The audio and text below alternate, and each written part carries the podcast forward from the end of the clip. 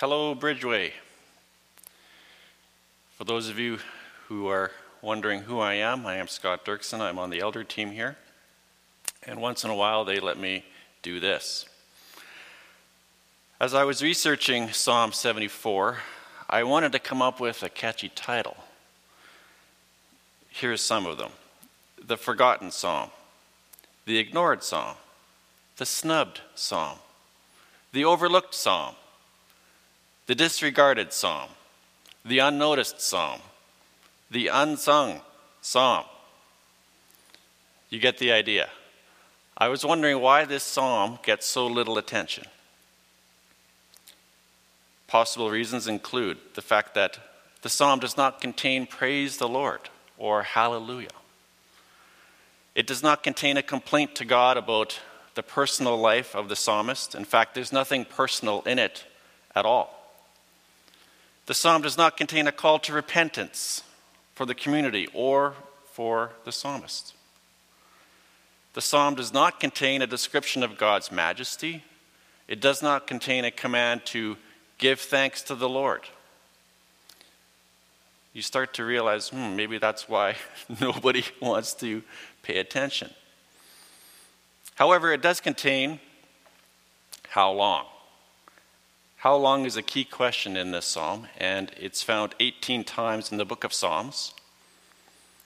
And the question why is found three times in Psalm 74 and 24 times throughout the book of Psalms. So it's not completely in left field. Another key reason is that this is a psalm of lament.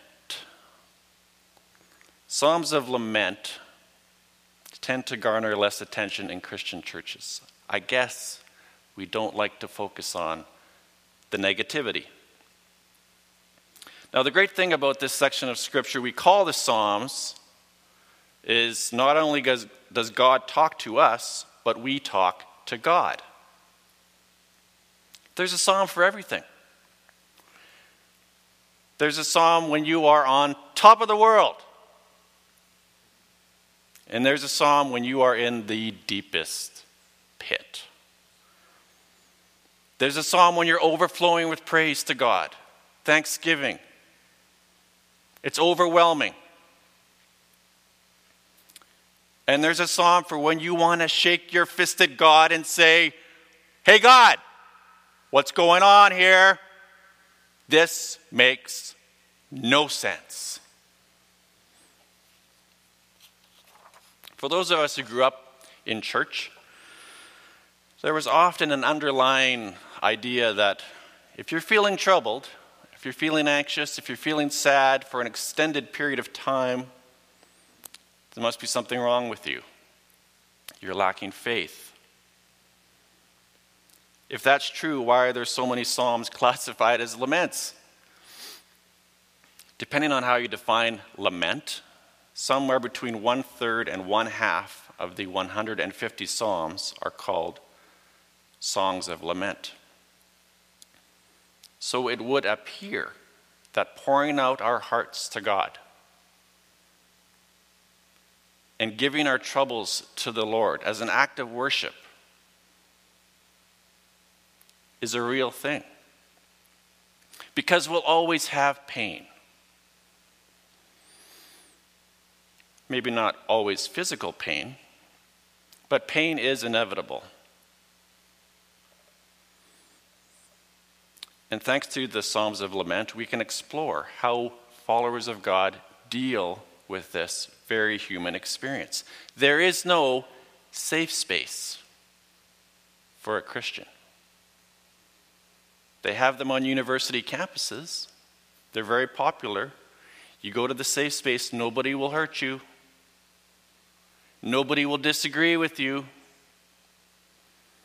Nobody will wear clothes that make you uncomfortable or have a skin color that triggers you.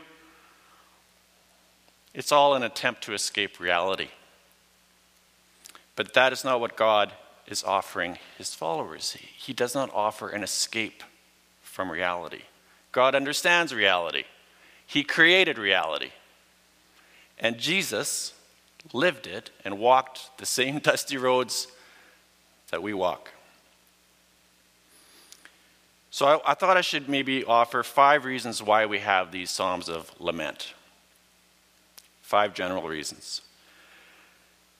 Uh, number one, they're a form of protest at the apparent injustice in the world. Number two, they're a way of processing emotion. Three, they are a place to voice confusion through life's complexities. Four, they're a way to restore sacred dignity to human suffering. And five, they lead us on a path toward petition and prayer. Before we get into the text for today, I want to ask one more question. Why do we use metaphors? Most of us use metaphors without even realizing that we do it. But the metaphor may be the most important tool, important device in the songwriter's toolbox. Notice my use of the word toolbox? It's not literal, it's a metaphor. Three reasons why metaphors are so handy. One, metaphors give reasons, sorry, give readers a picture in their minds. As they say, a picture is worth a thousand words. And a reader is more likely to feel the message. Two, metaphors help readers understand a concept, even without referring directly to the concept. A simple everyday event can be used to better appreciate something more complex. And we see Jesus doing this often with the use of parables. And three, metaphors simply make the writing more interesting. So, as we get into the text of Psalm 74, and as we go through it, consider how the psalmist is using metaphors and how it influences the message and how it enters our hearts and minds because of the metaphors. Before we dive in, a little historical context.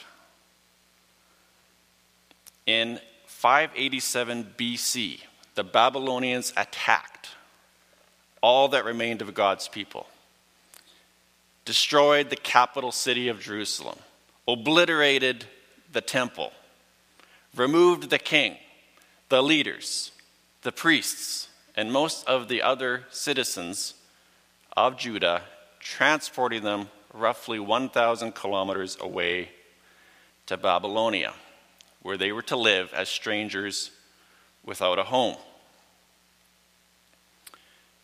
So now, as one of my favorite YouTubers, Officer Brandon Tatum, likes to say, let's get into this. Psalm 74 divides almost too obviously into three sections. So, section one is verses 1 to 11. I've titled this section Grieving.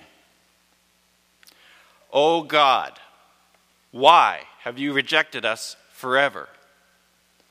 Why does your anger smolder against the sheep of your pasture?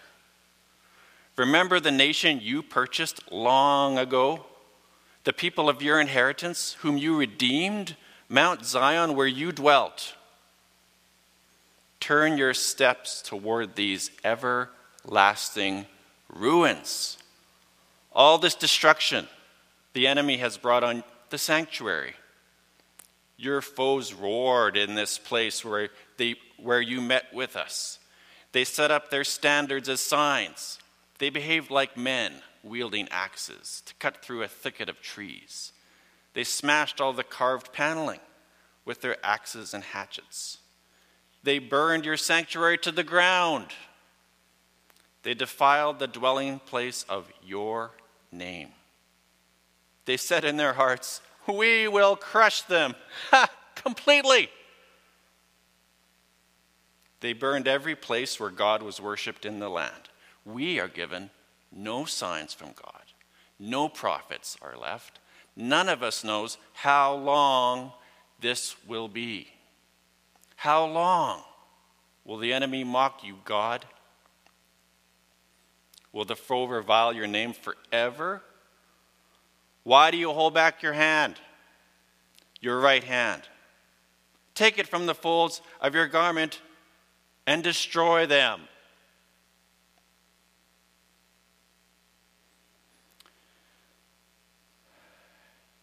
You definitely feel the pain of the psalmist.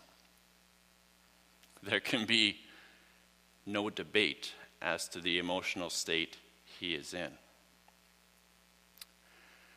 About four years ago, my parents moved out of their home in Borden and into Saskatoon.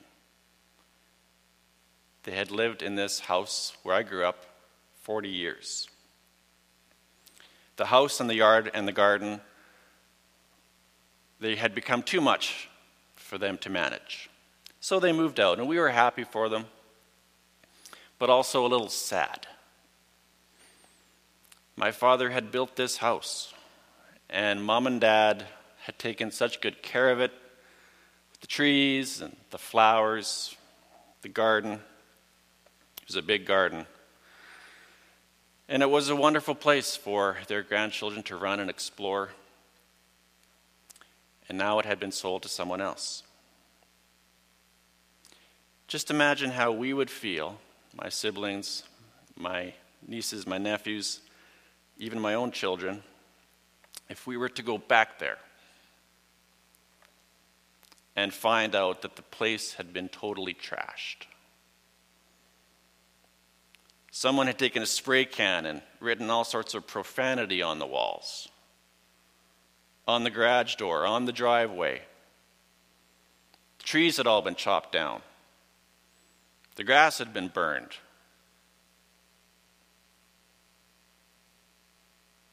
And it looked like some very large machine had just driven over anything that was left. I'm pretty sure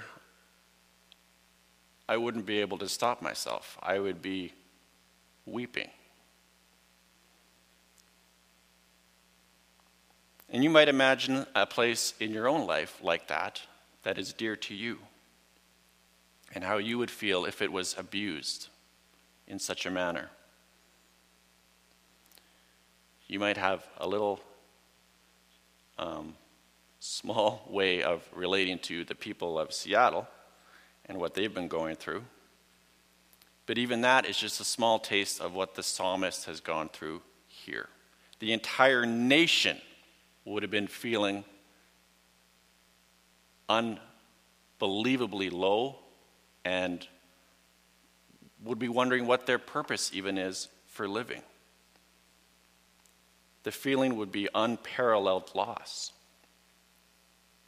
This dwelling place of God on earth had been ransacked by unfeeling men, drunk with rage and delusions of power. And now God has given us nothing no sign, no prophet. How long is this going to go on? How long is this going to go on? God, take your hand out of your pocket. Why don't you do something? Why don't you destroy these men? They deserve it.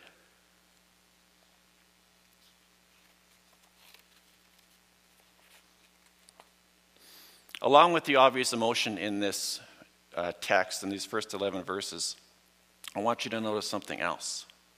The psalmist doesn't focus on himself, on how this is affecting him.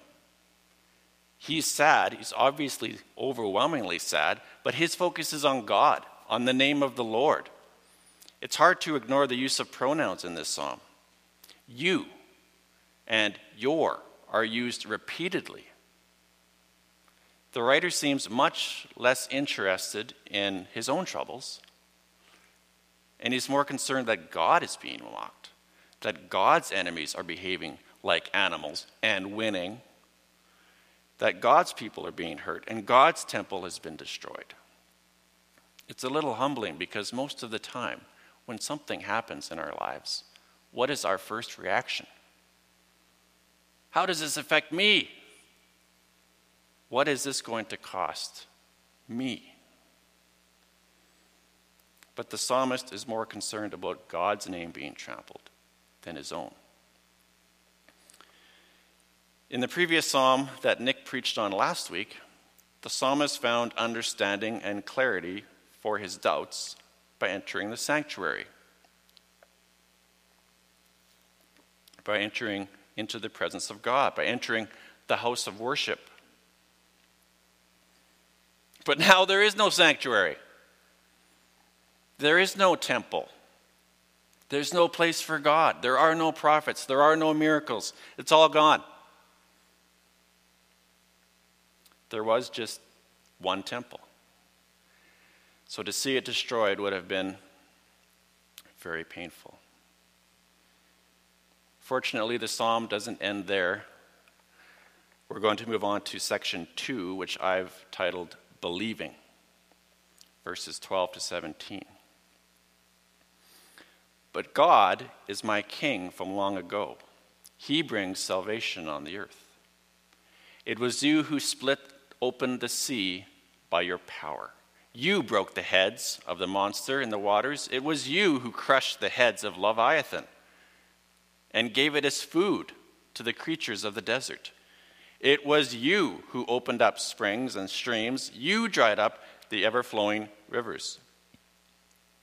The day is yours, and yours also the night. You established the sun and moon. It was you who set all the boundaries of the earth. You made both summer and winter. One of the things that Psalms do, and not just Psalm 74, but Psalms in general, is to bring order to our disordered affections. And this middle section of the psalm does just that. It brings order to the disordered confusion that we read about in the first 11 verses. Verse 12 is central verse. There's 11 verses before it and 11 after it. This is a poetic device that is sometimes used in the Bible. That the central idea, the main idea, the main message is right in the middle.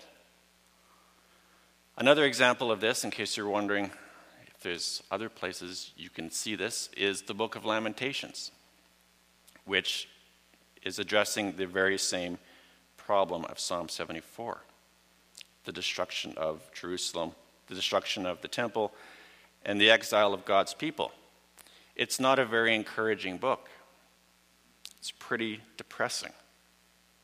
And there's five chapters.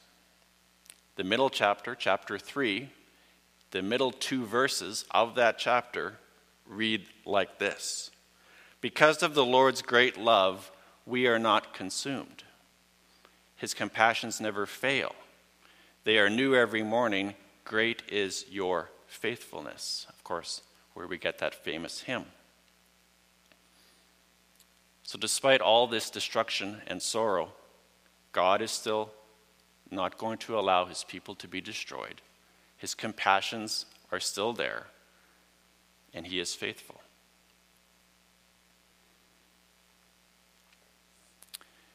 There's a very interesting metaphor in this section that many people are debating and have continued to debate what exactly is this about. And I believe what the psalmist is doing is he's looking back at two key events the creation and the Exodus, where God is the king, the maker, the creator, and God is the savior and redeemer.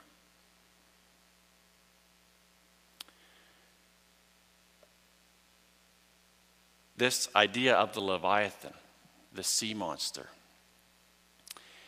is very prevalent in that time.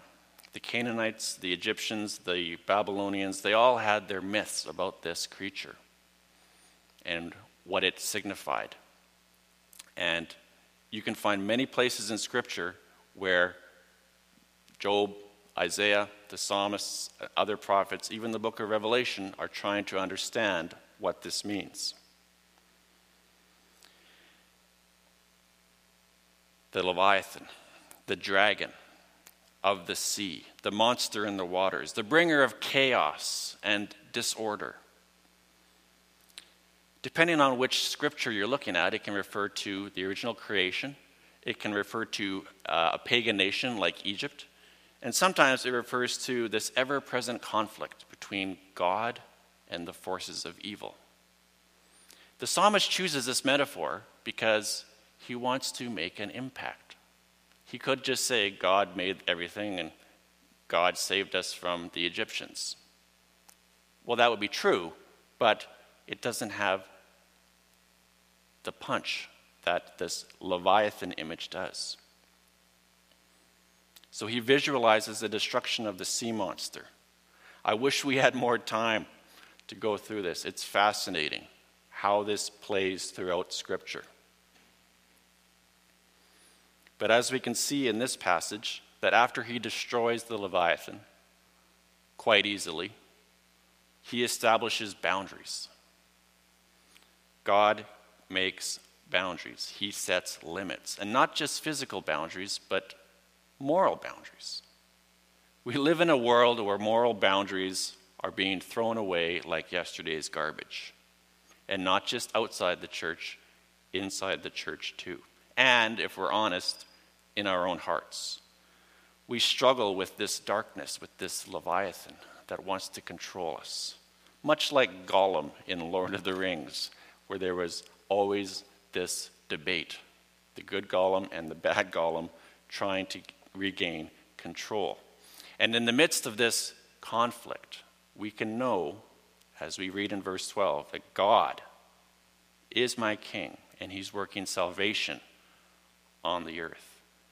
The underlying message here God will not allow evil to get the final word.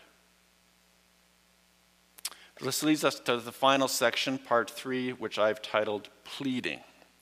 So, grieving, believing, and pleading. Verse 18 Remember how the enemy mocked you, Lord, how foolish people have reviled your name. Do not hand over the life of your dove to wild beasts. Do not forget the lives of your afflicted people forever. Have regard for your covenant, because haunts of violence fill the dark places of the land. Do not let do not let the oppressed retreat in disgrace. May the poor and needy praise your name. Rise up, God, defend your cause. Remember how fools mock you all day long. Do not ignore the clamor of your adversaries, the uproar of your enemies, which rises continually. If I was to summarize this third section, it would be something like this God, please act, act, so the world may know. Do something about the injustice that surrounds us. We're grieving. Evil is everywhere. Please, we're begging you, remember your promises. So let me ask you would you describe yourself as oppressed, poor, needy? Well, you are. You might have job security. You might have a boat. You might have a long list of mutual funds. But are you desperate for God to act? And I'm saying this to myself as much as anybody else. How much am I desperate for God to act in my life and in this church and in this country and in the world? Are we making the choice to believe in the Maker and the Redeemer? Do we recall what God has done? Jesus died for all of us. He allowed the monsters to have their way with him, to crush him. what would the disciples have been feeling during that time? Of course, we know the end of the story is the resurrection of Jesus, his power over death.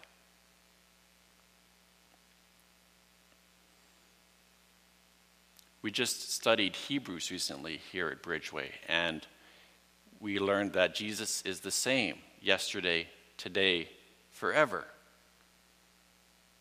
COVID 19 is simply the latest thing in a long list of uncertainties in the history of this world. But if we believe in God, who is the King from old, we have certainty. God has not changed. This past week on CNN, Don Lemon claimed Jesus was not perfect. And about a, a week earlier, his co anchor, Chris Cuomo, told Americans if you believe in one another and you do the right thing for your community and for yourself, things will get better. You don't need help from above, it's within us. This is popular teaching. And it's even made its way into our churches, into our Bible colleges and seminaries. But it's wrong. It's just another example of how we need to be diligent in testing what we hear, what we see against the Word of God, or we will also be misled into these false ideas. Speaking of the news, last month a BBC headline read 27 police officers injured during largely peaceful anti racism protests in London as critics rightly, rightfully pointed out, how can a peaceful protest result in so many injuries? Unfortunately for the BBC, there was video evidence. A policewoman was thrown from her horse when it got spooked after a peaceful protester hit the animal with a brick. This lady was hospitalized. She had a shattered shoulder, cracked ribs, and a punctured lung. Just imagine if it wasn't peaceful. Of course, so much of what we call news is little more than a narrative that must be pushed at all costs, despite the evidence, despite experiences of people, despite the crime stats. This is the world we live in. And we need to ask how much of all that is just distraction? If we watch all the bad things happening over there somewhere, we forget about what the psalmist calls everlasting ruins that are in our own lives, in our own hearts, and in our churches. Everlasting ruins. We are broken people. We need God to act, to fulfill his promises. Jesus said, I will build my church. Do we believe he has the power to do that? As we read Psalm 74, we can, you know, read it and say, well, that's interesting. Or can we truly grieve at the ruins of God's people? Can we believe confidently in the power of God to reform boundaries, to destroy the monsters of chaos? And can we commit ourselves to plead, to petition, to beg, and to go on pleading and praying, asking God to fulfill his promises? despite the ruins, despite the destruction we see and we feel. In this psalm, we are called to experience enduring faith, desperate faith, even in the face of the silence of God.